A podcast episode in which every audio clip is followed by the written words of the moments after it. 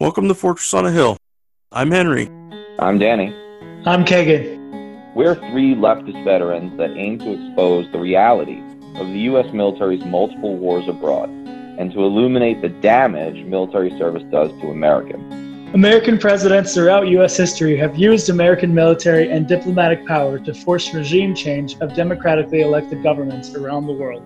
Most veterans come from families vested in prior service, and American generals choose their own, ensuring diversity of thought never interferes with American warmongering. How can we stand by and do nothing while our military kills and destroys lives the world over, while telling Americans that all this death and destruction protects them from terrorists when nothing could be more false. Fortress on a Hill aims to change that. Welcome, everyone, to Fortress on a Hill, a podcast about U.S. foreign policy, anti imperialism, skepticism, and the American way of war. Uh, I'm Henry. Thank you for being with us today. Uh, with me is Kagan and Giovanni. And speaking of Giovanni, I'd like to take a moment to welcome him to the podcast as a co host. Giovanni has a, a wealth of experience uh, on uh, U.S. imperialism and the development of the anti war community over the last 15 years or so. So I just wanted to extend that uh, welcome, welcome, brother. I'm glad to have you here. Oh, thank you. Thank you for having me here. I'm glad to be here. Excited to be part of the team. So, we're, we're here today to just talk about Ukraine and do kind of an update from our, our last episode where we where we discussed it. Um, we're going to get into some of the recent movements of uh, military aid uh, being given to Ukraine, both uh, U.S. originating and from uh, different countries in Eastern and Central Europe. Um, and we're also going to talk about some of those states getting more directly involved, like uh, Poland. Um, we're going to talk about the distinct lack of diplomacy that has been going on. And we're also going to talk about uh, some observations we've had about the uh, the anti-war movement at this point. So, um, but first, let's uh, let's talk about the uh, recent aid to Ukraine. So, we know that Western governments have been pouring as many weapons into Ukraine as they can: uh, Stinger missiles, Javelin missiles. Um, there are um, countries that are providing tanks directly to Ukraine. Poland is one of them, where uh, they're contributing. I want to say it's like uh, 240 T 72 tanks, you know, old Soviet tanks, and that the United States is going to reimburse them essentially with brand new uh, Abrams tanks. it's also going to that the, the British are planning to send some, that, um, and this is also alongside the. Um, the fact that Finland and Sweden are making very serious moves now to become part of NATO. Um, so this is all stuff we really need to be um, keeping an eye out for. Um, Giovanni, why don't you jump in here, man? Yeah, so uh, just like you said about you know uh, being outfitted with uh, replace. It's interesting you say that because a lot of these uh, this new um, uh, NATO countries, right, that were part of the ex-Soviet Union, right? They're not their their military is still has a lot of the uh, old Soviet hardware, right? Um, and one of the things about being being in, in NATO is is what they call like intercompat inter, intercompatibility. Whereas the you know NATO NATO equipment has you know there's NATO standard equipment you know like the M16 is a is a, is a, is a NATO standard equipment the Abram NATO and the NATO standard equipment, right? So all these NATO countries, right, they're supposed to have they're supposed to have in, intercomparability with each other, right? So that means that if there's a conflict, you know, um, X country can send X amount of soldiers to this country, you know, can contribute to this amount of soldiers. X country can contribute this amount of soldiers. X country contribute this amount of soldiers, and they can bring this whole coalition and and do this military uh, action, whatever military action that task that they're tasked to do, right? So, but the their equipment should be intercomparable, right? They should be able to use, you know, each equipment. That's one of the things that a lot of these um, um, these countries uh, don't have. Um, Ukraine, for example, has a lot of old Soviet Union um, equipment, and, and Ukraine also has native equipment because they also they also uh, have a weapon industry on their own, uh, which are not compatible to uh, to NATO NATO NATO country weaponry, right? Not compatible to M16 and and so forth and so forth and so forth, right? So in order for that to, you know, they need that needs to be changed, right? Um, that's one of the things that people like Scott Ritter and and others are saying that a lot of the a lot of the weapons and that are being sent to Ukraine, they can't really use it because it's not compatible to whatever they have. Um, they don't have the the maintenance technicians there to help them, you know, to to uh, to perform maintenance on these equipments and stuff like that. Uh, they don't have the training also, right? So a lot of these there's articles out there that uh, um, that Ukrainian soldiers are going to Poland and getting like this quick down and dirty uh, training on on a howitzer, for example.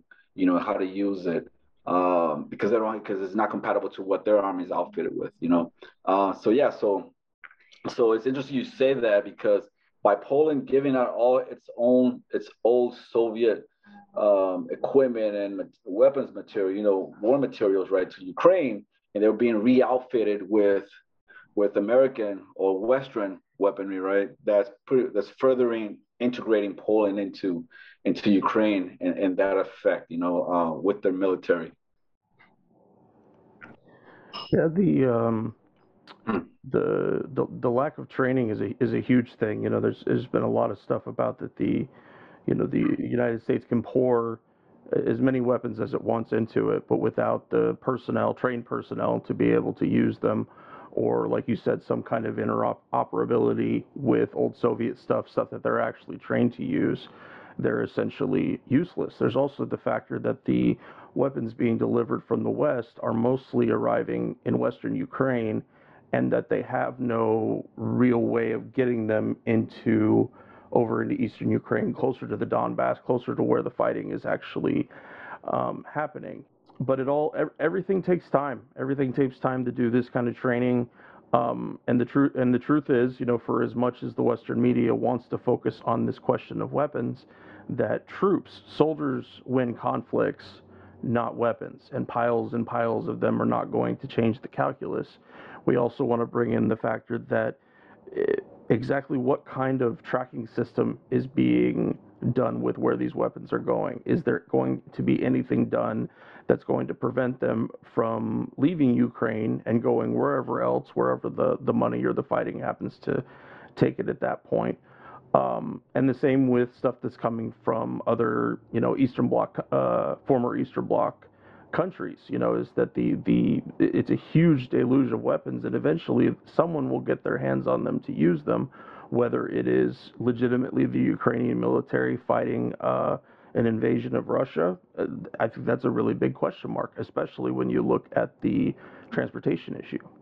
You know, we saw how much how many weapons disappeared in Iraq and Afghanistan, or the fact that the forces themselves were just selling them because they needed money more than they needed a weapon that they didn't know how to use.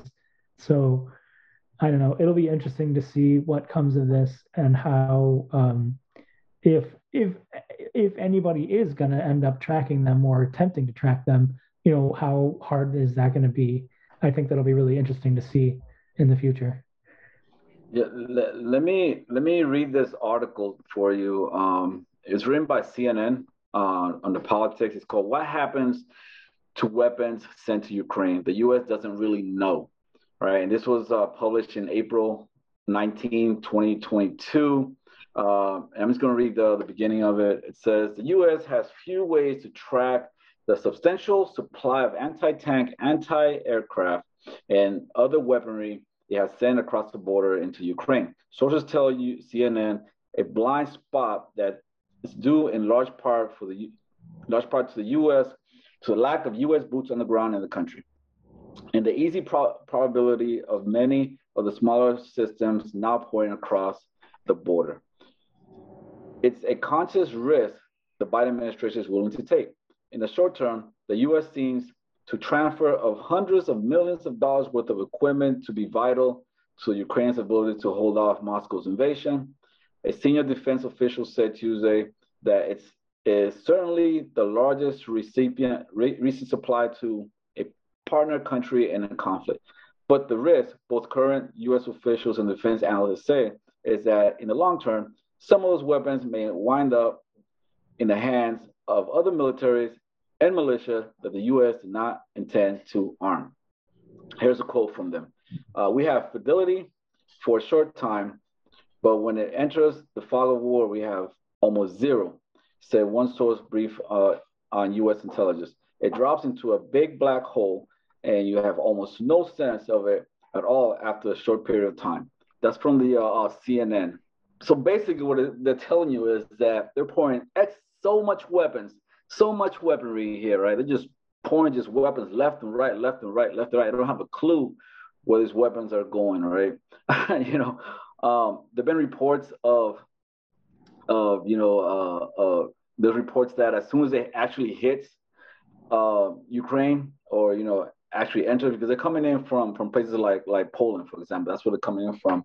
Uh, but as soon as they hit the country, right, a lot of them get destroyed. A lot of them get destroyed because Ukraine doesn't really uh, control their airspace.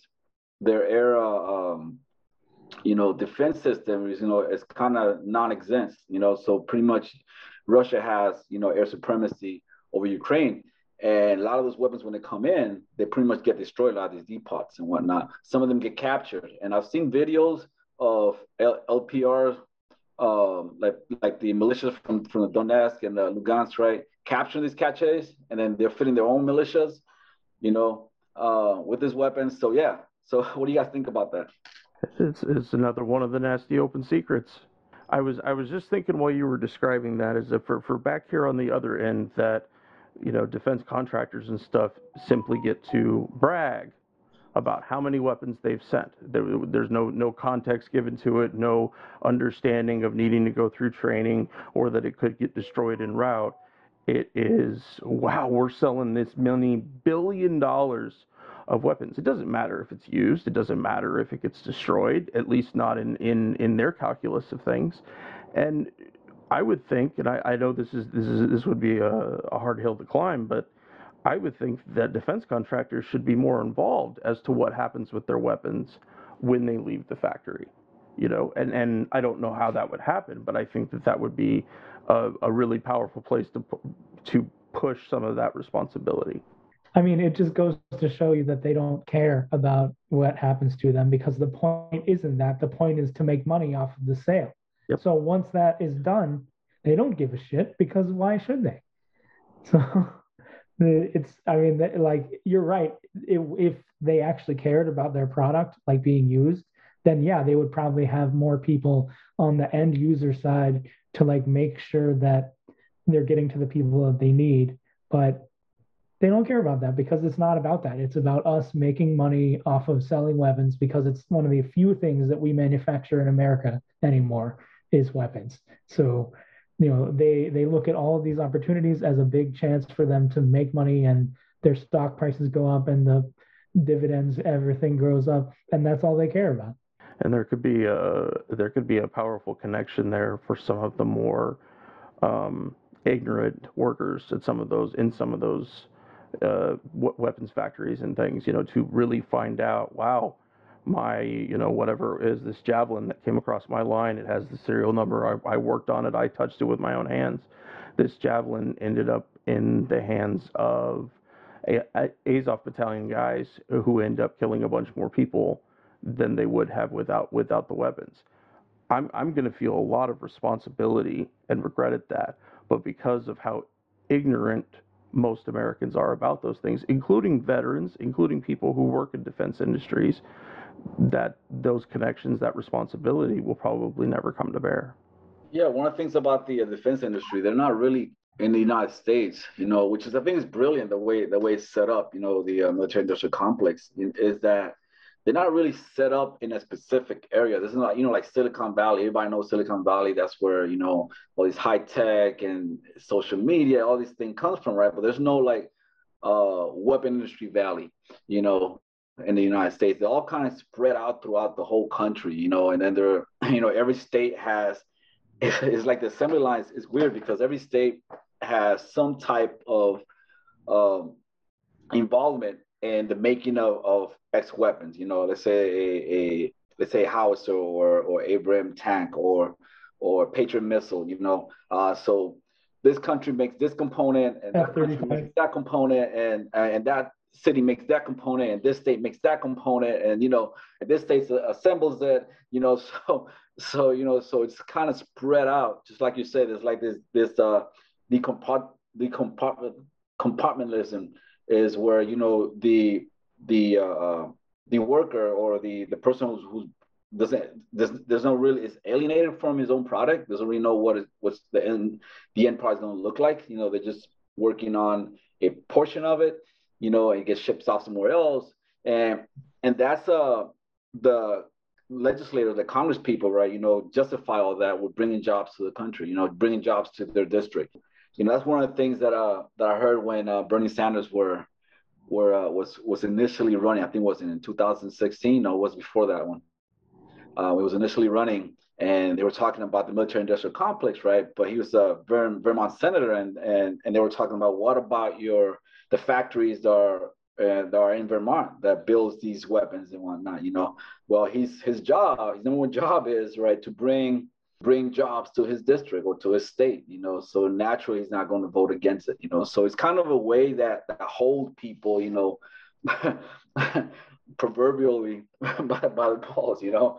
Uh, we can't really do much about it. Where they these legislators can't really do much about it because, you know, if they do try to move against it, you know, they can say all they want, but they do try they try to move against it. Um, and they say this X factory, uh, BAE factory or or uh, what's it, Northrop Grumman leaves their their district or their state and everything, they'll be blamed for losing jobs. It reminds me of in a similar way of the the compartmentalization that uh, troops have that soldiers have between different missions. You know that if you're if you're an infantryman you understand combat from a very specific perspective if you're in finance if you're in intel all these different places but very seldom are you able to see enough pieces of the pie that a picture uh, comes out to you without doing a significant amount of research or, or other stuff that way um, and they should. You know, people we we have a we here in the Portland area we have a huge um, tech community. Uh, Intel's headquarters is here. They make uh, a great number of chips that I assume end up in military hardware. Um, you know, who is willing to actually ask these questions? Uh, there was a dude uh, that did. We had a, a thing at a Portland Trailblazers game a while ago, a couple years ago, and it was like a halftime fan moment with veterans and it was sponsored by Leupold, Leupold Scopes that make scopes for the IDF and I'm sure many other militaries around the world, SWAT teams and police departments and stuff. And so this guy, this uh, the the first two veterans, you know, they kind of did their obligatory yes, thank you, and everything, and you know, appreciate that. And then it got to him, and he opened his shirt, and on the shirt it was about that Leupold supplies Israeli snipers that kill children in in the in the Palestinian territories. And I'm I'm I'm paraphrasing. I can't remember the exact thing that was on his shirt, but it was really powerful. But those connections are are really important. You know, I, I wouldn't want to make a wage that I knew was killing people somehow, somewhere, especially if it was done uh, without any kind of uh, significant and rigorous oversight.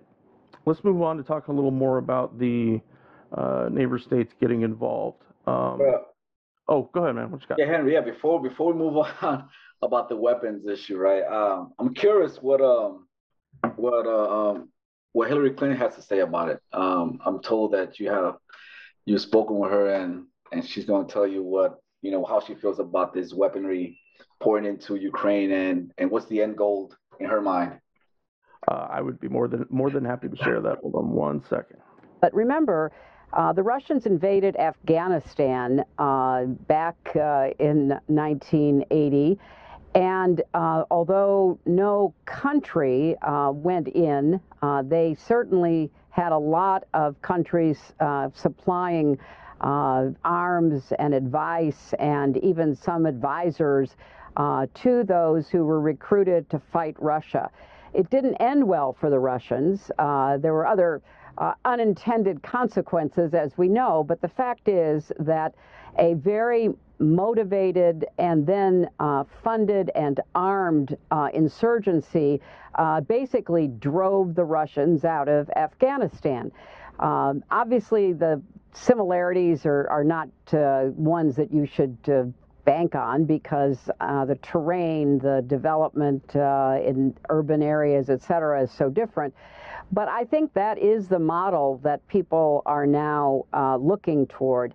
And if there can be sufficient um, armaments that get in, and they should be able to get in along some of uh, the borders between other nations and Ukraine, uh, and keep the Ukrainian, uh, both their military and their citizen uh, volunteer soldiers supplied, that can continue to stymie Russia. Now, let's be, you know, clear that Russia has overwhelming military force. Uh, but of course, they did in Afghanistan as well. Mm. Uh, they also brought a lot of uh, air power to Syria. It has it took years to finally uh, defeat Syria. Uh, in terms of the insurgencies, the democratic forces, as well as others who battled the Russians, the Syrians, and the Iranians. Um, so, if you're fighting for your homeland, you're fighting for your family, you're fighting for your ideals, that's far more powerful than sending in these poor young Russian soldiers who didn't even know where they were going until they crossed the border and people were screaming at them and they realized they were in Ukraine. So I, I think we have to watch this carefully. We have to provide sufficient uh, military armaments for the Ukraine uh, military and volunteers, and we have to keep tightening the screws. I wonder what what are those uh, unintentional consequences she was talking about.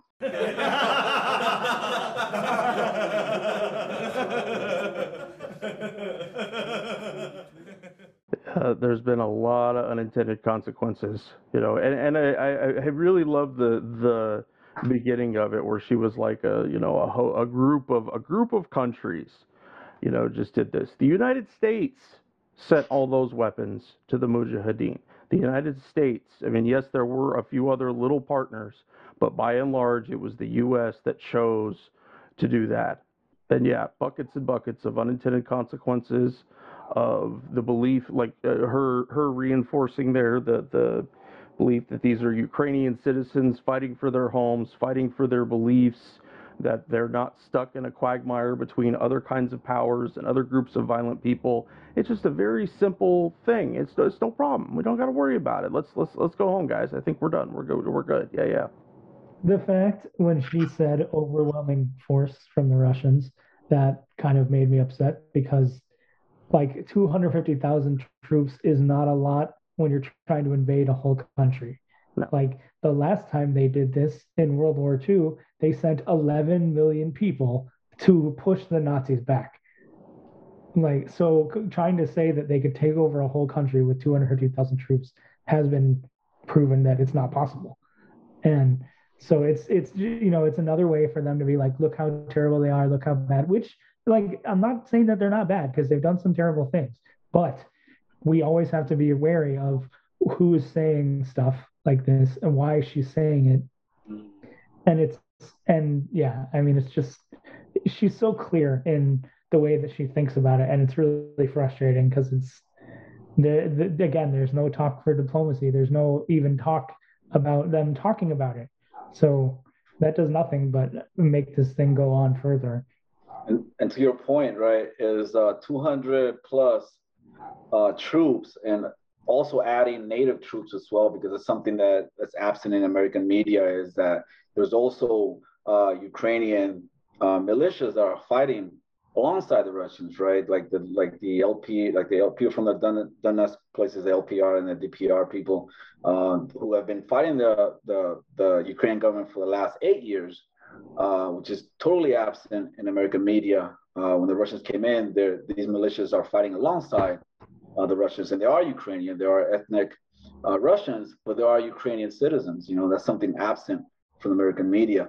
Um, another thing, another point that you made is um, 200,000 troops uh, facing 600,000 Ukrainian troops. you know, so if you so because the, because they, the Ukraine has uh, you know according to you know people like you know you know Wilkerson you know, Scott Ritter and others, you know, uh, the Ukrainian force was uh, roughly around 600,000, you know, with active, uh, the militias uh, who were integrated into the military um, and also reserve components and whatnot. So the when we talk about troops on the ground, the overwhelming force was the Ukrainian.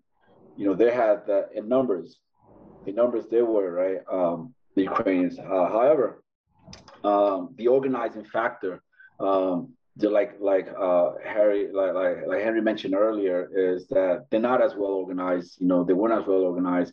Um, there were defection, which is another thing that the uh, there's a lot of defection. I think the American media has has not talked about, particularly in the areas of you know, um, in the the areas of, of Russian ethnic Ukrainians who defected, um, particularly down in the uh, in the areas of uh, the uh, Crimea Peninsula and whatnot. Uh, that's not mentioned. You know, why is it not mentioned? Because it's pretty much because if you start going into these nuances, right, it'll it'll it'll widen the holes in the narrative that already are there. You know, because if you think about it, it's been two months, right? You think about the narrative when it first started the conflict to to how the narrative just falling apart now. You know, um, most Americans most Americans are not in into this conflict. You know, most Americans are not, you know, they don't feel they have a dog in the fight in this conflict. You know, there are other pressing issues here, you know, that people are more worried about, you know. Uh, but yeah, uh, that's that's one thing I noticed in, in her her thing, in her um, interview, you know, unintentional consequences. Of course, we all know what that means. Uh, but also, uh, when the Russians, when she, she, when the Russians went into Syria, uh, they went, they were fighting ISIS and Al Qaeda, and she and she um and they were fighting alongside the uh the uh, the Syrian National Army. Um, you know, and but she made it sound that they were fighting Syrians. You know, this is how this is how the the narrative, this is how uh, the manipulation and, and the distortion and the misinformation. You know, I'm, I'm, told that we have a misinformation bureau now or thing coming out now. Uh, the distortion and disinformation it comes about. You know. No, it's it's uh, yeah. I think I think so far the disinformation board has just been a, a point of laughter for most people, especially people on the left. It just is like you got. I mean, it, it's almost one of those moments where you're like, how more farcical could it possibly get at this at this time? So, so let's uh, let's talk a little bit about um, uh, the potential of neighboring states to get involved. We talked earlier about uh, weapons being sent both by the West and by Eastern European countries, Central European countries. Um, there's been and there's been some huge changes politically for some of these countries. Uh, Germany, that was a place that uh, generally tried to act much more neutral than other members of NATO, um, has uh, essentially reversed almost all of that. They're sending weapons, they're sending tanks, they are allowing their bases to be used to train Ukrainian troops some by German trainers, some by American trainers, probably some other NATO trainers. Um, and and uh, and this is alongside one other really important factor is that uh, Finland and Sweden are very close to joining NATO um, themselves, and they hold a huge amount of border with Russia. Uh, of course, this is going to make Russia feel more enclosed. Granted, they don't have the same kind of political ties to Finland and Sweden that uh, Ukraine does in, in, the dealings with the Donbass, but it's certainly going to be um, very potent. And one other thing before I let you guys jump in here is that a quick reminder that there are lots and lots of countries in the world that have flat out said no. There are lots of people that have countries said that we're not doing sanctions. A lot of people saying that we're not going to send arms alongside the West um, a lot of them saying that we're, we're not going to attempt to allow you to demonize people simply to further U.S. hegemony. Um, and so it's, it's really important that we remember that the, the Western media has it just forgets that so many countries, and not just countries that you would think would ostensibly side with Russia, places like China or Venezuela, maybe, but lots of other ones as well uh, France has taken a, a better line on this than than than you would expect France to. Um, I wanted to bring up Belarus just because they've made it clear that they're like on the Russian side. They have. They um, have. Yeah. they, they've also been talking about invading Moldova from Transnistria, which is that little spot on this on the eastern border of Ukraine that's hmm. declared itself independent.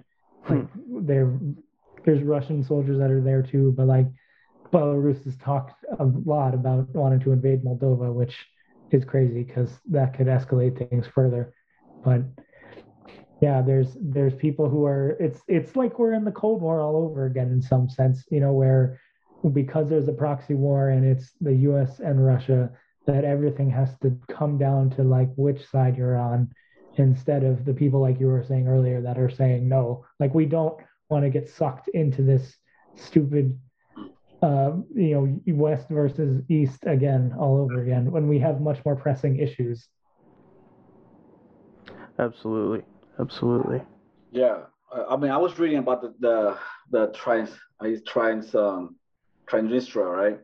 Um, they're also they're also uh, hmm. ethnic Russians, you know, who are who are who live there, who are part of uh, Moldova, and they separated back in the early '90s. Actually, they they um, they uh been they declared themselves um, their own country in the 90s. They had like a little little spat between Moldovan the Moldovan military and militias there, and they, they've been like in a kind of cold war since the 90s with Moldova. Uh, but what I was reading is that that the that the uh, uh, the Ukrainian military was actually was uh, was pushing for Moldova to take it by force just like they were trying to take uh, Donbass by force, they were trying to get the the uh, Moldovan uh, government to take Transnistria by force, uh, opening a second front for the Russians. However, the they have a, they have a female president, prime minister. However, they they so far declined. They so far declined. They said that they will resolve their issues, their internal issues diplomatically um, you know, um, and you know, politically, that's what they said, politically rather than by force. So that hasn't um, materialized. But yes, you're you're correct. At the time where it was proposed, uh, where it was pushed for the for them to take that part by force, and and like you say, there is a contingent of of Russian forces there. There's a base there, um, um, there in, in Transnistria, Transnistria, and you know when it was first proposed, when it was first talked about uh, yes, you know, they were, you know, they were uh, talking about, you know, trying, you know, uh, a possibility of opening another front there, um, and that would have the the strategy, um, and the strategy would have been to kind of divide the the focus of, of the Russians, um, and that would have caused more implication because because the Moldovans, right, they're not Serbs, right, per se. Um, they are uh, they're not they're not uh, uh, Slavs. Um, they're morally closely, linguistically, ethnically closer to Romanians. Uh, so that would have uh, that possibility would have uh, you know got Romania also involved in the conflict if Russia were to or Belarus were to intervene in Moldova, right, protecting other Transnistrian people. Um, so I probably would have, you know, brought in also Romania into the conflict as well, would have kept widening out. Uh, then you have Poland. You have Poland. Poland from the beginning, uh, they were hinting of sending um, troops, um, peace, peacekeeping troops. Now, West Ukraine, uh, Poland, Poland claims West Ukraine as theirs for a long time, right? um, that was part of uh, West Ukraine is was Eastern Eastern Galicia um, at one time, which was a kingdom in the middle, you know, in, in the medieval in the medieval times, uh, who the Poland the Poles say they descend from uh, the kingdom of of of uh, Galicia. So Poland is Western Galicia, and they claim that to be Eastern Galicia.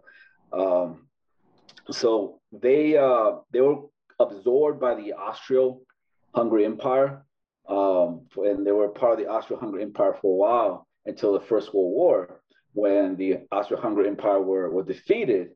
Uh, so that went that went part to Hungary, and then in 1919 went back to Poland.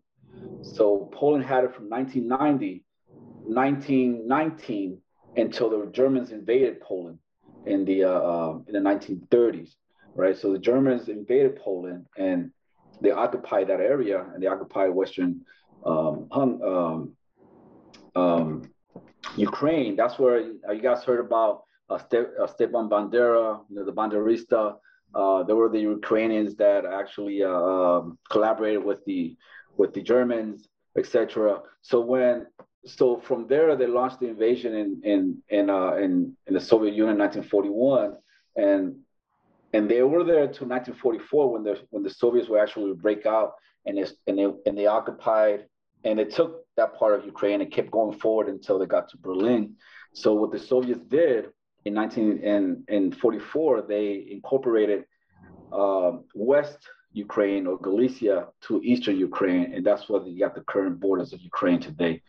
Um, so, but they're talking about the uh, the Poles have been hinting of sending um, peacekeeper troops troops there. Uh, so they've been giving more and more hints of wanting to to go into uh, um, to uh, to Ukraine. So if that happens, you know, that pretty much the country pretty much the, the country how it looks now, it's, it, it seems like the country is being dismembered, right?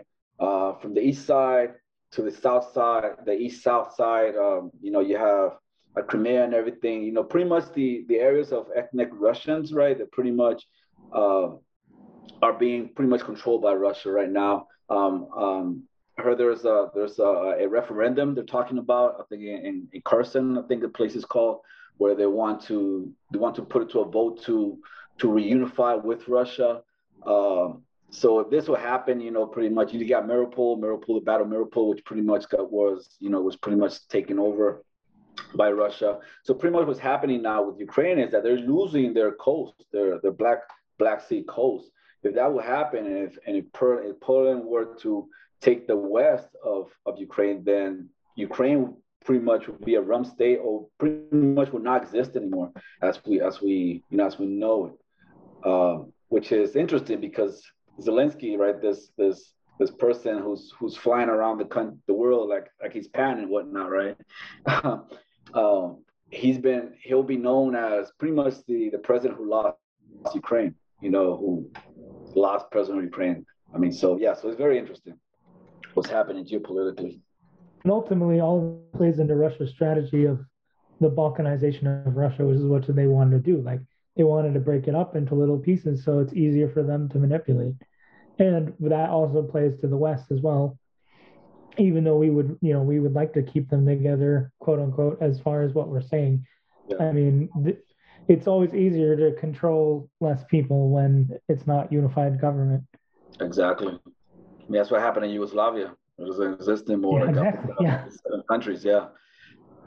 Has there been any, uh, uh, Giovanni? Do you know if there's been any um, response from the U.S. government about that Western Ukraine and Poland's claim? As there is, has anybody said anything about that in terms of in terms of the U.S.'s official position?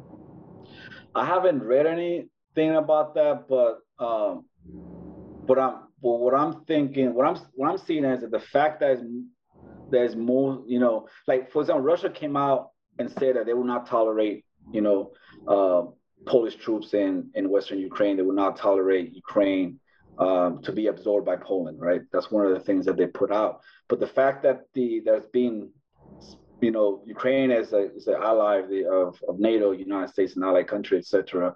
Uh, there's there's thousands of troops there. You know, that's where they're doing a lot of the weapons and everything. But a lot of the fact that they're saying it openly like that, or there's some factions within Ukraine saying it openly. I'm, you know, I haven't seen Ukraine officially say it, but the factions within um, uh, it's being thrown around within the Ukrainian government, within the Ukrainian, you know, state um, that they're uh, they're not being uh, they're not being reprimanded for for so you know they you know they're they're I don't know if they're being encouraged or as part of a psyop or whatnot. You know they're not being reprimanded for it. I mean they're saying it freely. You know.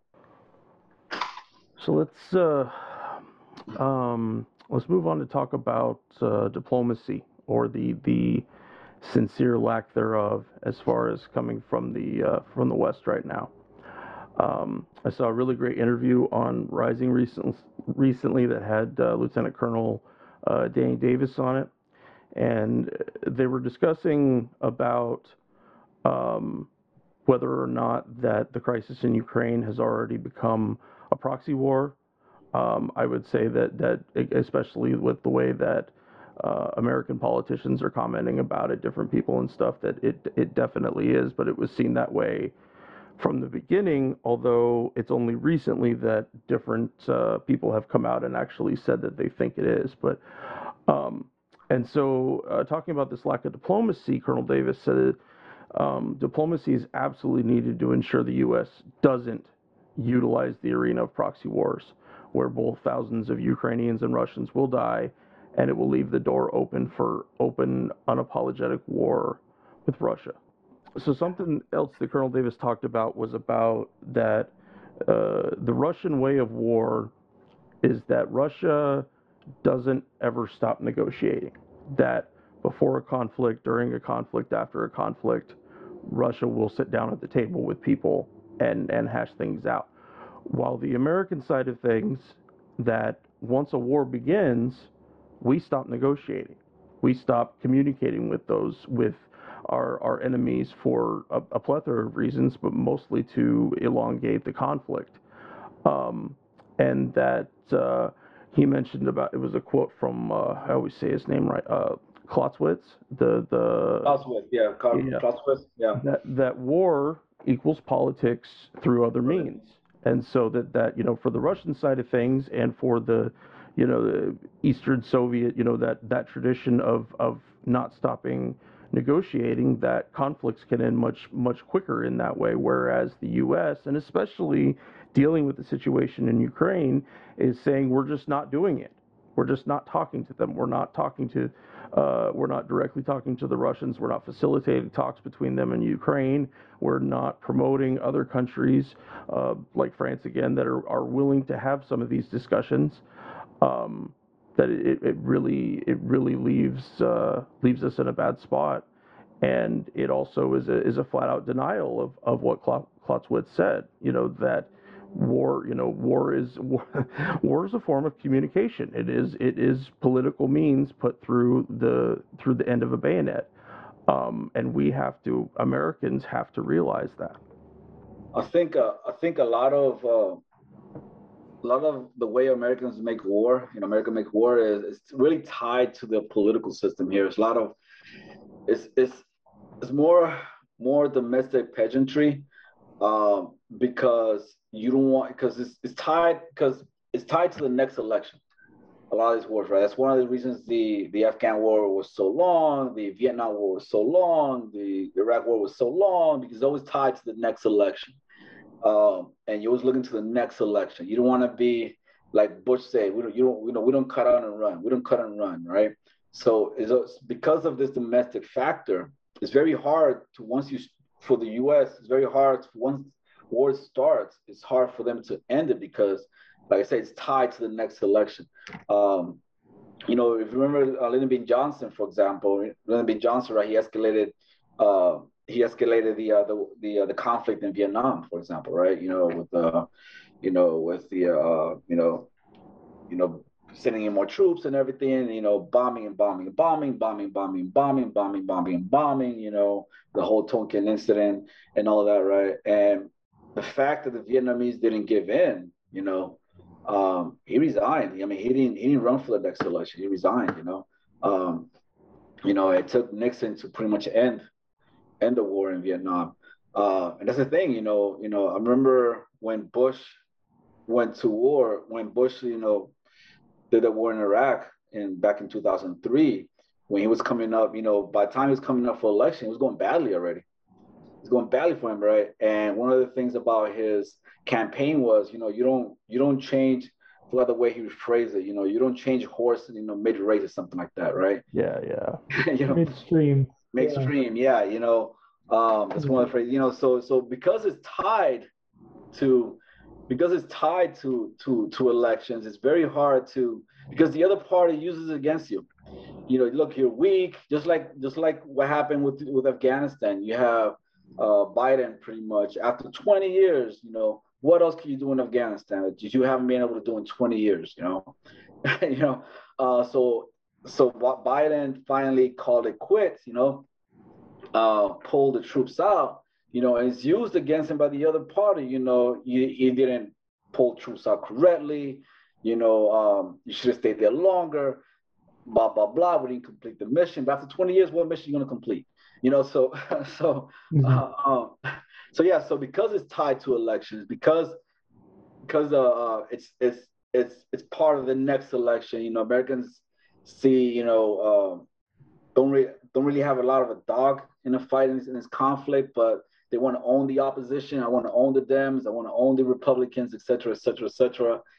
You know, in that mindset, that's why these conflicts, you know, continue to to go so far. Whereas, you know, like you said in Russia, right, you know, using the Clausewitz uh, strategy. Also, they, they use the Jomini, the Jomini strategy, which is another uh, tactician, a German tactician, I believe, uh, where they always leave uh, an exit an exit strategy for the enemy. You know, like the way they they came in in Syria, the way they came in in Ukraine, they always they always open corridors, and the, the strategy of opening corridors, you know, always leaving this exit strategy for the for the enemy to leave, you know, uh, to save face and leave, is to avoid to avoid further further in the uh, you know the massacre, the conflicts or whatnot, this and that, right? And and to actually de-escalate, because when you leave an open door for your like, for example, in Syria, what they were doing in Syria, they were corralling uh, the ISIS fighters, they were corralling the Al Qaeda fighters, right? But they always left the door open for them to leave. And what they were doing there, what they were doing, they had buses there, and they were actually busing them. The, the the fighters who gave up, you know, who dropped the weapons and gave up, you know, they were busing them and their family to another part of of Syria, Idlib, Idlib, right, which is right now is being controlled by uh, by Turkey. You know, so what they were doing is right by opening this door, for the enemy to uh, to surrender, right? You know, and, and, to save face and leave and whatnot, this and that, right? They they're they're de-escalating. They're, they're de-escalating because you give the enemy the uh, the option of you know I'm gonna die, you know I'm gonna you know I'm gonna go out in a hell of fire, or I'm going to surrender, or I'm going to desert. You know, um, all three options are given to the enemy. You know, and and all three options, right, work. You know, you know, towards de-escalating the situation. But where you have this zero-sum mentality as, you know, either complete victory or nothing, you know, what it is, what you're doing is, you know, you're just prolonging the the the the uh, the slaughter, prolonging the the the uh, you know the uh, the conflict and so forth. You don't get nothing done, you know, um, or you just just or just do prolong the suffering. I remember when I when I was in when I used to work in the the the WHINSEC, the School of the Americas, right? We used to have a lot of um,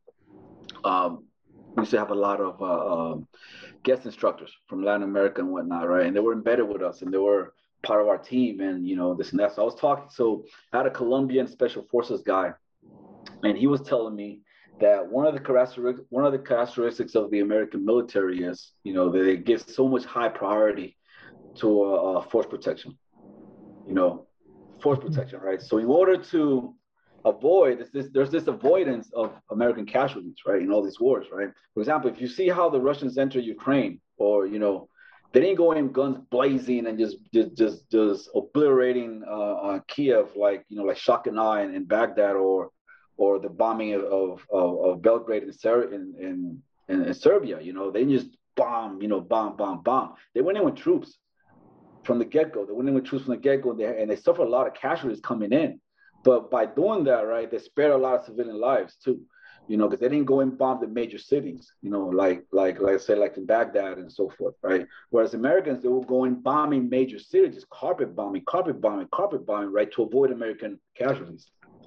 You know, that's the difference in, in war making. That, that's what the Colombian special forces guy was telling me is that American soldiers, American, the American way of fighting is they put so much, it puts so much uh, emphasis on force protection that they're they're they you know to avoid casualties you know uh, in their conflict and i think that's part of the vietnam syndrome you know to be honest you know where you know where uh, um, where there you know so much casualty you know occurred in vietnam where the american public you know kind of develop this resistance to the next conflict you know so as long as they're you know so when you start seeing american conflicts then you start getting resistance from the American public. But as long as there are very little, none American conflict, then you know this kind of out of sight, out of mind.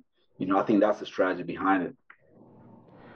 Yeah, the um, it's it, it to me it's it's a point of cowardice that the you know Bush when he when he came in and stopped uh, stopped letting coffins be shown on CNN or MSNBC, what have you, coming in that you know that the the our our addiction to war has already been set back so many ways, you know, into the into the into the periphery of Americans' vision, and by doing that, that you know can even acknowledge that there are Americans dying somewhere for some reason.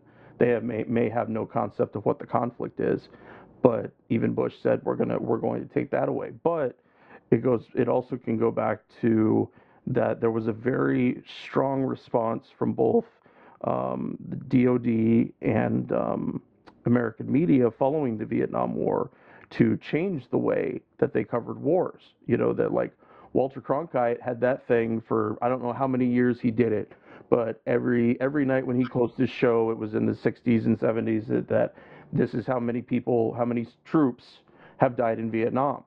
And so that the ordinary person watching the news tonight, even if he didn't do a story on Vietnam, reminded him that there are Americans somewhere dying and we have some vested interest in this. But we have we've we've so moved away from that. And and Giovanni, what you're mentioning about force protection is that it also reminds me of the pedestal that America places soldiers on. That we're, we we you know we we at at some point some of the myths for American soldiers have to be true. And when a soldier dies, I, I won't say like you know that the families get a lot or anything, but that our culture responds very, very strongly to that. We don't respond nearly as strongly for the people we killed. We don't respond respond mm. for the uh, other militaries. You know that Colombian Special Forces guy you mentioned, working alongside them. If something happened to him in the course of American military training, we wouldn't we wouldn't have a second thought. But soldiers, oh man, they're the they're the golden ticket. They're the thing that we have to hang on to. Um, and it's it's just it can just get attributed back to propaganda and PR.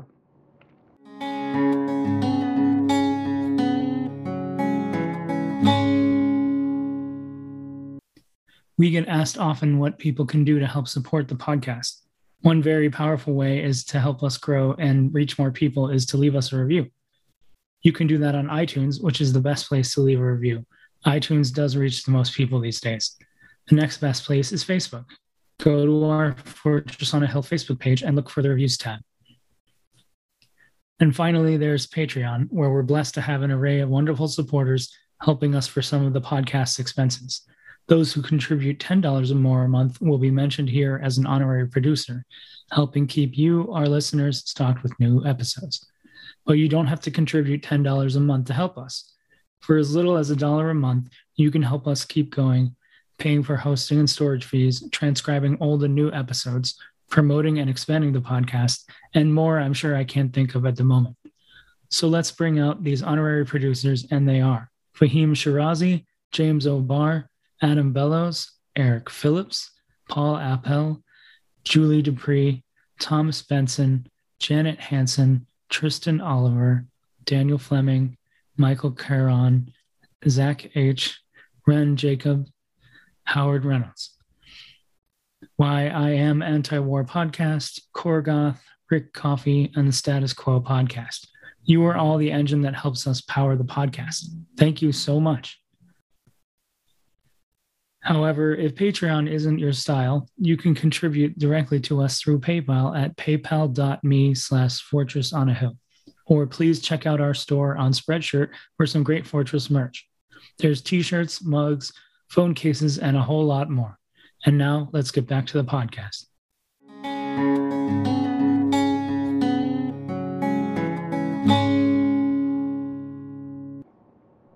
Yeah, it's definitely the story like like you say like when when american soldiers die there is a story behind it like who was this person mm-hmm. how did they live their life you know all this stuff but the other people are just numbers Mm-hmm. Like that, we don't go into the in-depth story of some random kid who's getting blown up in Syria or in Syria or Yemen right now.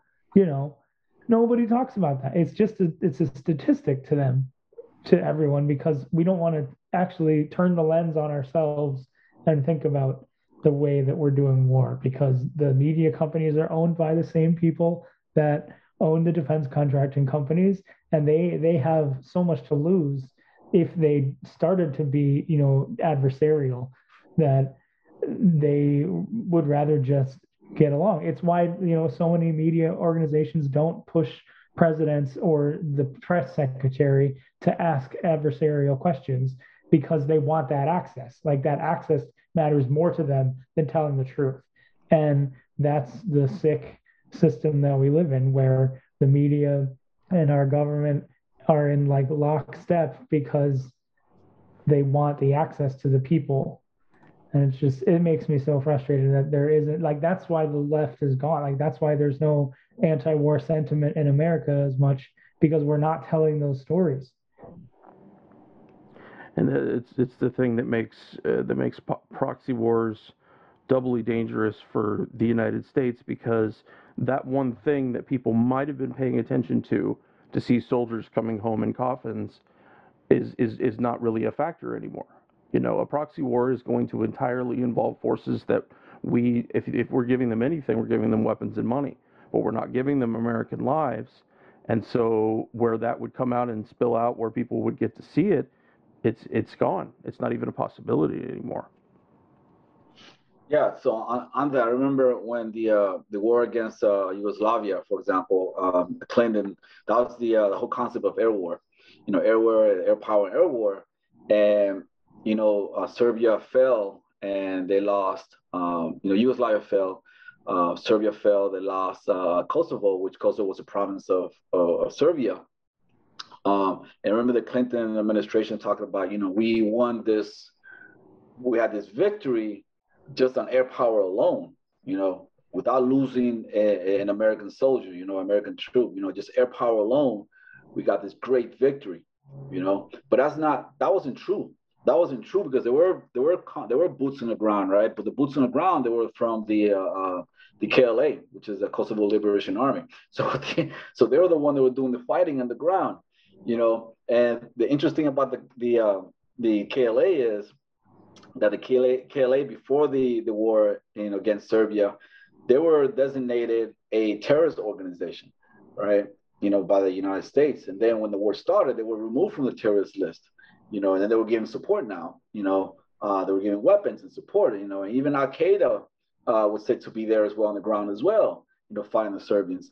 But you know, we just provided the the the, the air power, you know. So someone's gonna die someone's going to die, right? Like you said, it was a proxy war, right? You know, the the the troops that died in that conflict were KLA fighters and Serbian fighters, you know. Um, but you can't say like like Clinton said, you know, we won, you know, this war was a victory because there was no casualties. That's not true, you know. It's just like when people want to say that that this situation in Ukraine is the first time that war has come to Europe since World War II. And we know that this isn't true. We know we know that there's all kinds of conflicts still going on. Um, you know, certainly what's happening in Syria, what's happening in Ukraine.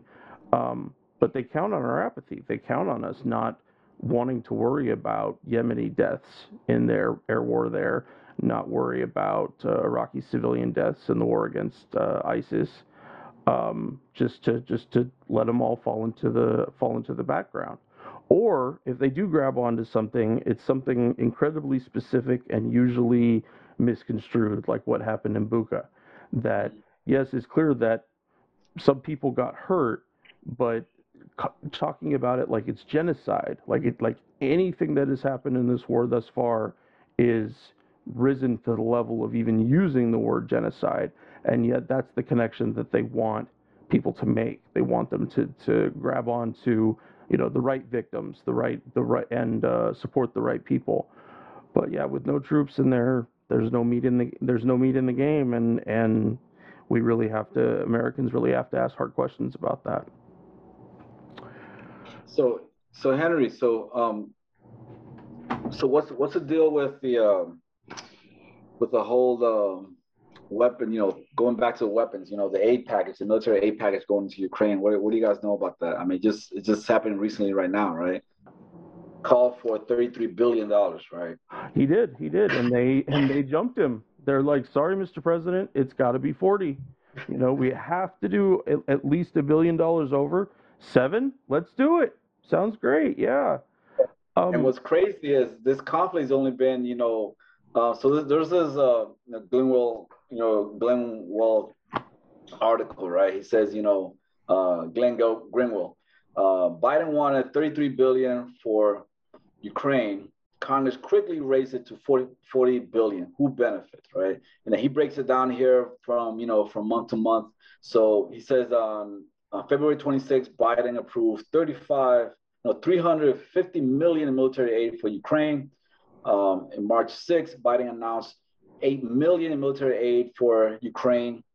March 30, Ukraine to receive additional 500 million in aid from U.S. You know, Biden announces April 12, U.S. to announce 750 million more in weapons for Ukraine. Uh, May 6, Biden announced this new 150 million weapons package for Ukraine, which you know all this you know amounts to uh, about three billion in weapons, and in about you know in like the first month or so of the conflict, you know we're into two months now. Um, you know with this, you know there's you know th- they're up to you know 40 more billion, you know. Um, so they're like up to like 53 billion, aren't they? Something like that, yeah. Mm-hmm. About two months altogether. And and you know that the, the Russian the Russian uh, budget, the Russian military budget, it's about it's less than seventy billion dollars a year.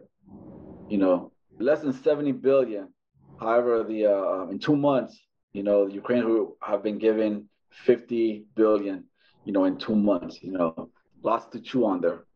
Yeah, even in, in military to military comparison, it's it's just it, it's just insane I, I, I um, and of course, you know, we, we often talk here about, you know, that that money could go to much, much better things. Um, you know, help with the uh, college debt relief and Medicare for all and things that could actually end up helping Americans. But part of this. We could end homelessness with $2 billion. Yeah. But we'd yeah. rather give money to defense contractors. Mm-hmm. Two billion. That's it. That's it. Like to end homelessness in America, and we can't even do that. So, so do we ever? So, what happened to the Build Back Better? Did it ever, did it ever get approved?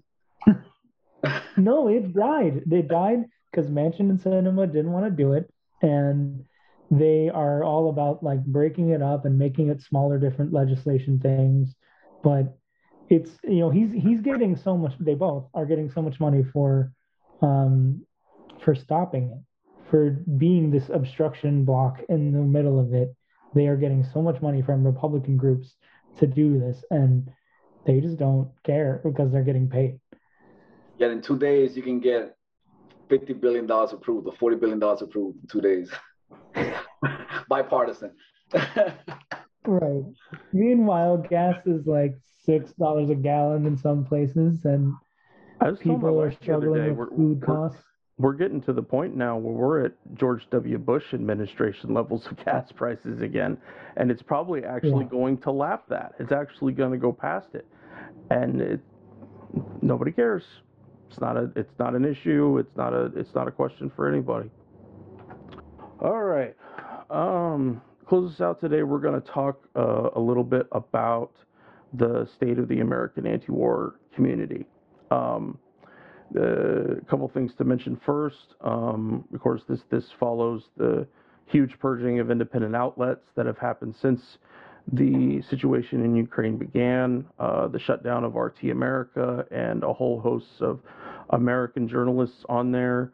Um, I have a quote here from Chris Hedges on uh, uh, about whether or not anyone would actually believe that they were disseminating Russian propaganda. And he said, they know it's not Russian propaganda. We rarely mention Russia or Putin. And the few, times we did it, it was not in flattering terms. It's much more pernicious than that. Um, RT gave a platform to critics such as myself. It was a show that gave a voice to critics of the United States ruling class and the U.S. empire. They knew I was not disseminating Russian propaganda unless critiquing the ills of American society serves Russia's interest. Uh, I guess to an extent that it might. Um, that's, of course, why RT gave me a show. But in a functioning democracy with a free press, that is the precise role of the press. Um, and then much more recently, we have um, a few independent outlets like Consortium News and Mint Press News being banned from utilizing PayPal for their payments to having huge uh, accounts of their contributors that uh, people that contribute to those those outlets having it being frozen and not certain exactly when they will get it back. Um, they're not given any reason for the eviction beyond a, a vague violation of PayPal's rules. Um, I know Giovanni. I know you you you messaged us uh, about that, and uh, of course, that it is entirely possible that this could affect uh, Fortress on a Hill in in some way. I hope that it doesn't, but if it does, I won't be surprised because um, we we are certainly not about the uh, the mainstream talking points here. Um, what do you guys think? Please uh, please jump in here. I think it just makes me sad that like there is no room for anything other than supporting the Ukrainian military. And uh, I was listening to Deconstructed a while back where Ryan Grim was on there and he was talking about how, like, being in the press corps, and he was the only person who asked a question about diplomacy. Everyone else was talking about MiGs or talking about you know, when are we going to send them money or when are we going to send them weapons? Like this was a, the beginning stages. And like he was literally the only person who had any question that dealt with diplomacy at all. And the response was equally bad because they basically just said, oh, um, we're doing a whole bunch of humanitarian efforts along with these aid packages to like it's, it's like saying that sending weapons and doing all this stuff is somehow diplomacy. And it just made me so it makes me sad that like there's like no room in the mainstream media for anyone to even ask like serious questions of the administration I mean, you talked about it earlier, Henry, about um, about the uh, uh, um, you know during the Vietnam War, the narratives, how how media behaved then, and how media behaves now. And that's one of the things that happened in the Vietnam War is Vietnam War was the first televised war for, you know, where Americans actually were able to see uh, in real time what was happening on the ground. And that horrified a lot of people. And that pretty much uh, moved the, the, the mood, change the mood of the American public uh, and turn it against the war. And, and that's why you have so, you know, so much of resistance uh, to the war in Vietnam, and you know the the anti-war movement grew so you know so large, and they pretty much pushed the end, you know, to for the war to end and so forth, you know, um, and that's part of the reason why because of the images that these uh, media outlets were were projecting to the American people, right? After that, um, you know, the media, you know, with the the Gulf War, the first Gulf War, the one in '91, you know. Um, the that was that was that was you know fast forward that was another conflict where the media was given access you know because before through you know from the Vietnam War you know to 91 you know to 90 right the you know the most of the wars that the United States were involved were shadow wars were dirty wars and they were really uh, troops you know in the front lines you know and whatnot you know but the first for the first Gulf War you know with the exception of, of Grenada and and uh, Panama but the first Gulf War was the first major war since Vietnam, you know, where they actually have, you know, armor and they actually have, you know, troops in the front line, you know, and whatnot. It lasted about 100, uh, was it 100 hours? Um, it lasted and everything, you know, you know, so they didn't, they didn't give the media time to, to critique it. You know, at first they were cheerleading and everything, but since the Vietnam War to today, the media has tamed, has tamed, and they pretty much resorted to just propagating uh, the talking points, the the um, the uh, the State Departments, the Pentagons, whichever general's talking points, and not like, not resist. You know, not not you know not uh, say anything different. And there's people that have been fired for just like you were saying, Kagan, you know, about the person asking about diplomacy. There have been incident, incidents, like, for example, in 2002, 2003, there have been journalists that have been fired, like Chris Hedges was one of them. He was fired from the from, you know, because he had a different narrative of the war in, in Iraq. Um, Phil Donahue was another uh, journalist that lost his show because he was resisting um, the the the war narrative, you know, against you know uh, against Iraq and everything. But with now with the with the main with the uh, what do you call it, the alternative media, like Fortress on the Hill and everything uh, coming out. Um, in part because of the war in Iraq, you know, in part because of that, as we have this alternative media, you know, we have this this um, this ecosystem now of alternative media. You see a lot of people are turning against, you know, turning away from legacy media, particularly younger people, and they get most of their media from from from alternative media, mainstream media, not uh, social media, et cetera, et cetera, et cetera. That media is not easily controlled as as the legacy media is. You know, uh, that media is not easily. You know, the narrative is is not controlled like legacy media. So now, because it's not controlled, now they're resorting to well, you know, what's happening now. You know, pretty much uh, deplatforming people, demonetizing people, closing their their pay, PayPal accounts, et cetera, et cetera, et cetera, to silence that alternative narrative. If you look at other alternative media, like you know, I'm not going to say names here, but uh, you know that that pushes the, the, the the talking points. If you look at likes, you know, if you look at down at YouTube or whatever, how many views they got, they get they get like thousands of views, you know.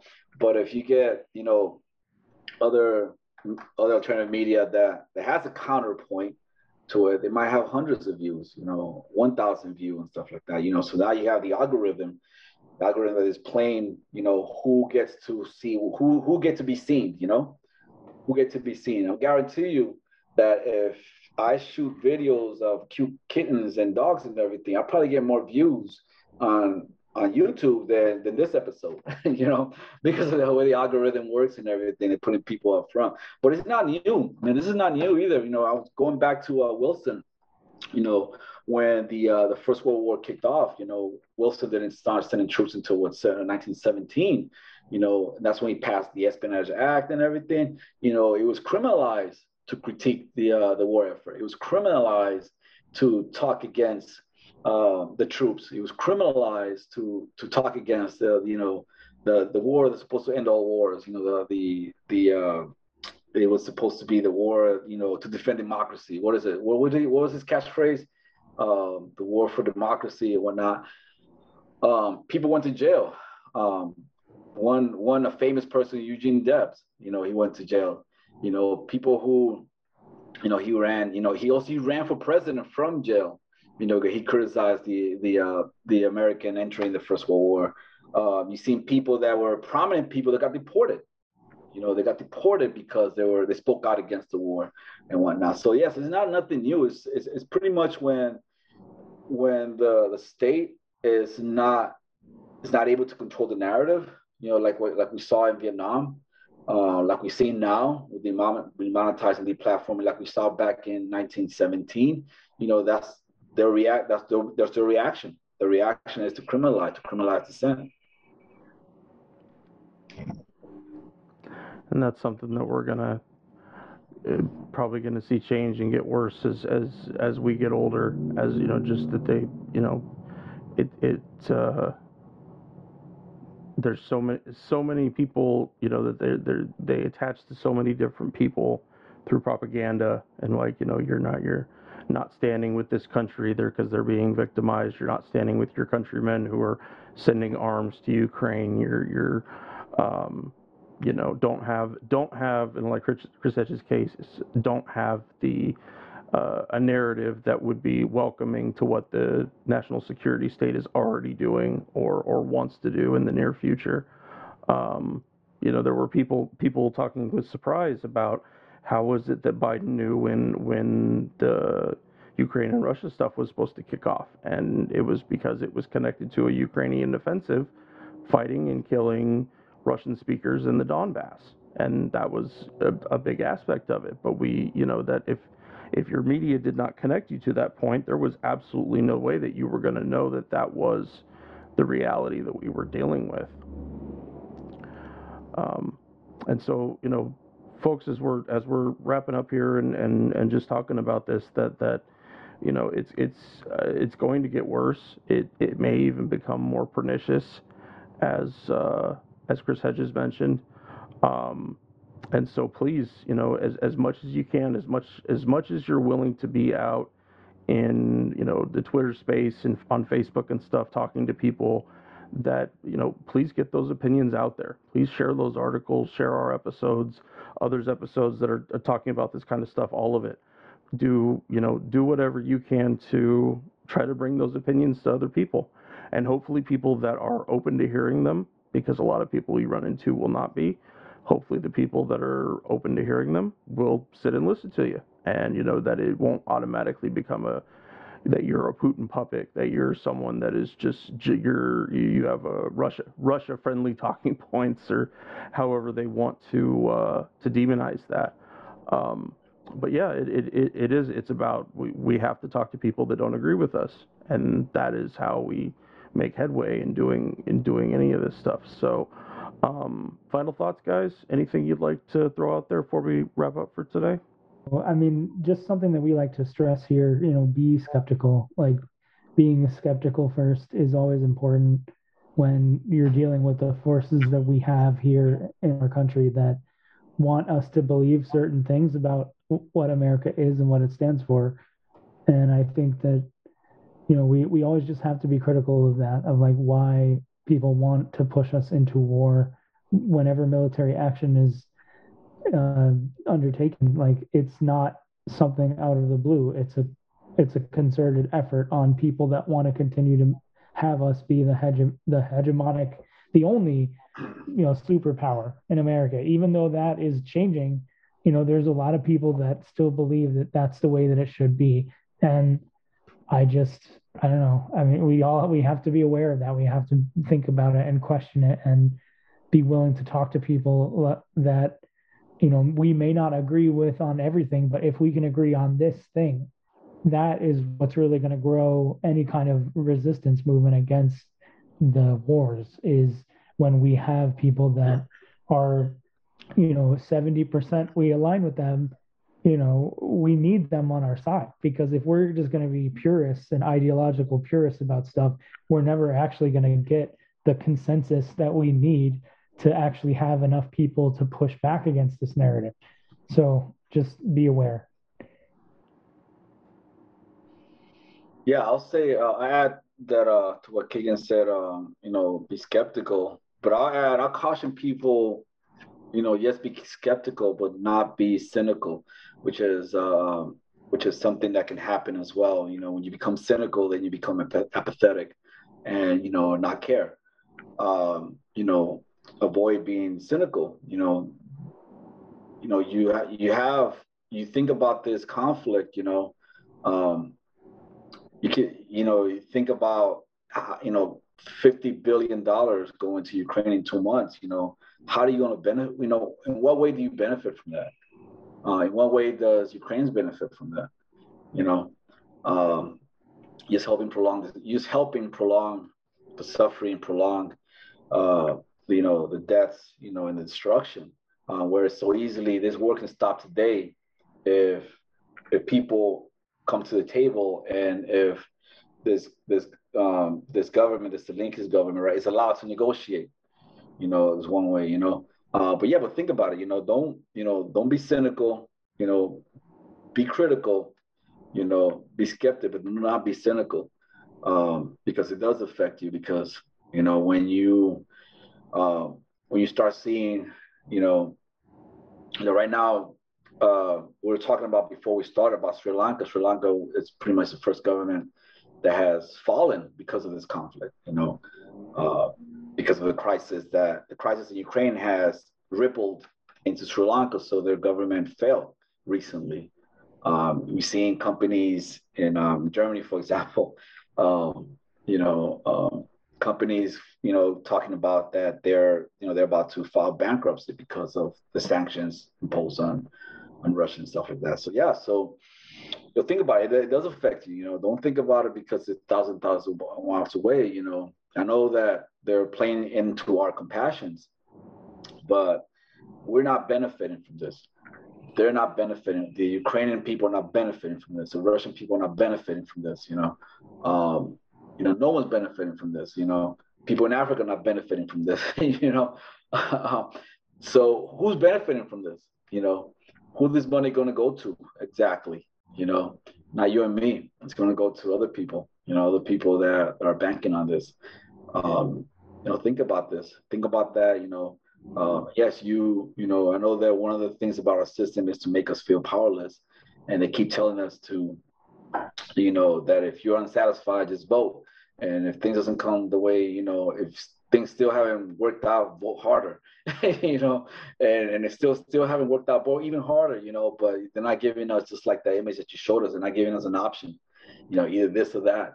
Uh, you know, we got to think ways to resist. We got to think other ways to resist, other ways to, to you know, to be heard, other ways to get our demands out, you know, and, and take control of this, of this state apparatus, you know, um, you know that we call the the um, you know the national security state. It's a really good point, brother. That that the you know cynicism can really really creep in on you, and and we have to we have to believe that there's a better way, and that you know that we're we're that we're making a difference. You know that we're getting out there and and actually that think things. Uh, not that we all have the power to change it, but that things can change, that things can get better for people. Um, and and we're not the only ones. Like I mentioned earlier about the the huge number of nations in the world that have said, you know, we're, we're not going along with this. We're not going to add to the bloodshed by signing our names on, on onto a line that says we're okay with whatever happens there because we're not. We're not okay with it. Um, and that's regardless of who happens to have the most power at the moment Russian, American, Ukrainian, it, it, it, NATO nations, it doesn't make a difference. That everybody should get put under the, the, uh, the microscope of the things that we're talking about right here. Well, I uh, think that's a good place for us to wrap it up for today. Um, thank you guys both for coming to chat with me and, and talking about what's uh, what's happening in Ukraine and some of our impressions of it. Um, we will be back again soon. I don't know what we have on the board right now, but uh, keep an eye on our Twitter or Facebook. We'll uh, let you guys know where we're headed, and uh, we hope you take care. Take care. Keep fighting. Stay strong. We're on Twitter at Fortress on a Hill, and also at Facebook.com at Fortress on a Hill. You can find our main blog page and our full collection of episodes at www.fortressonahill.com. iTunes, Stitcher, Google Podcasts, Patreon, Spotify. You name it, almost anywhere you listen, we're already waiting for you.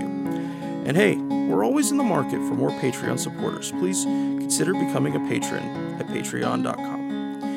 You're not into giving us a monthly payment, think about giving us a couple bucks on PayPal. The link is in the show notes. Skepticism is one's best armor. Never forget it. We'll see you next time. And listen to my song. I hope you'll pay attention. I will not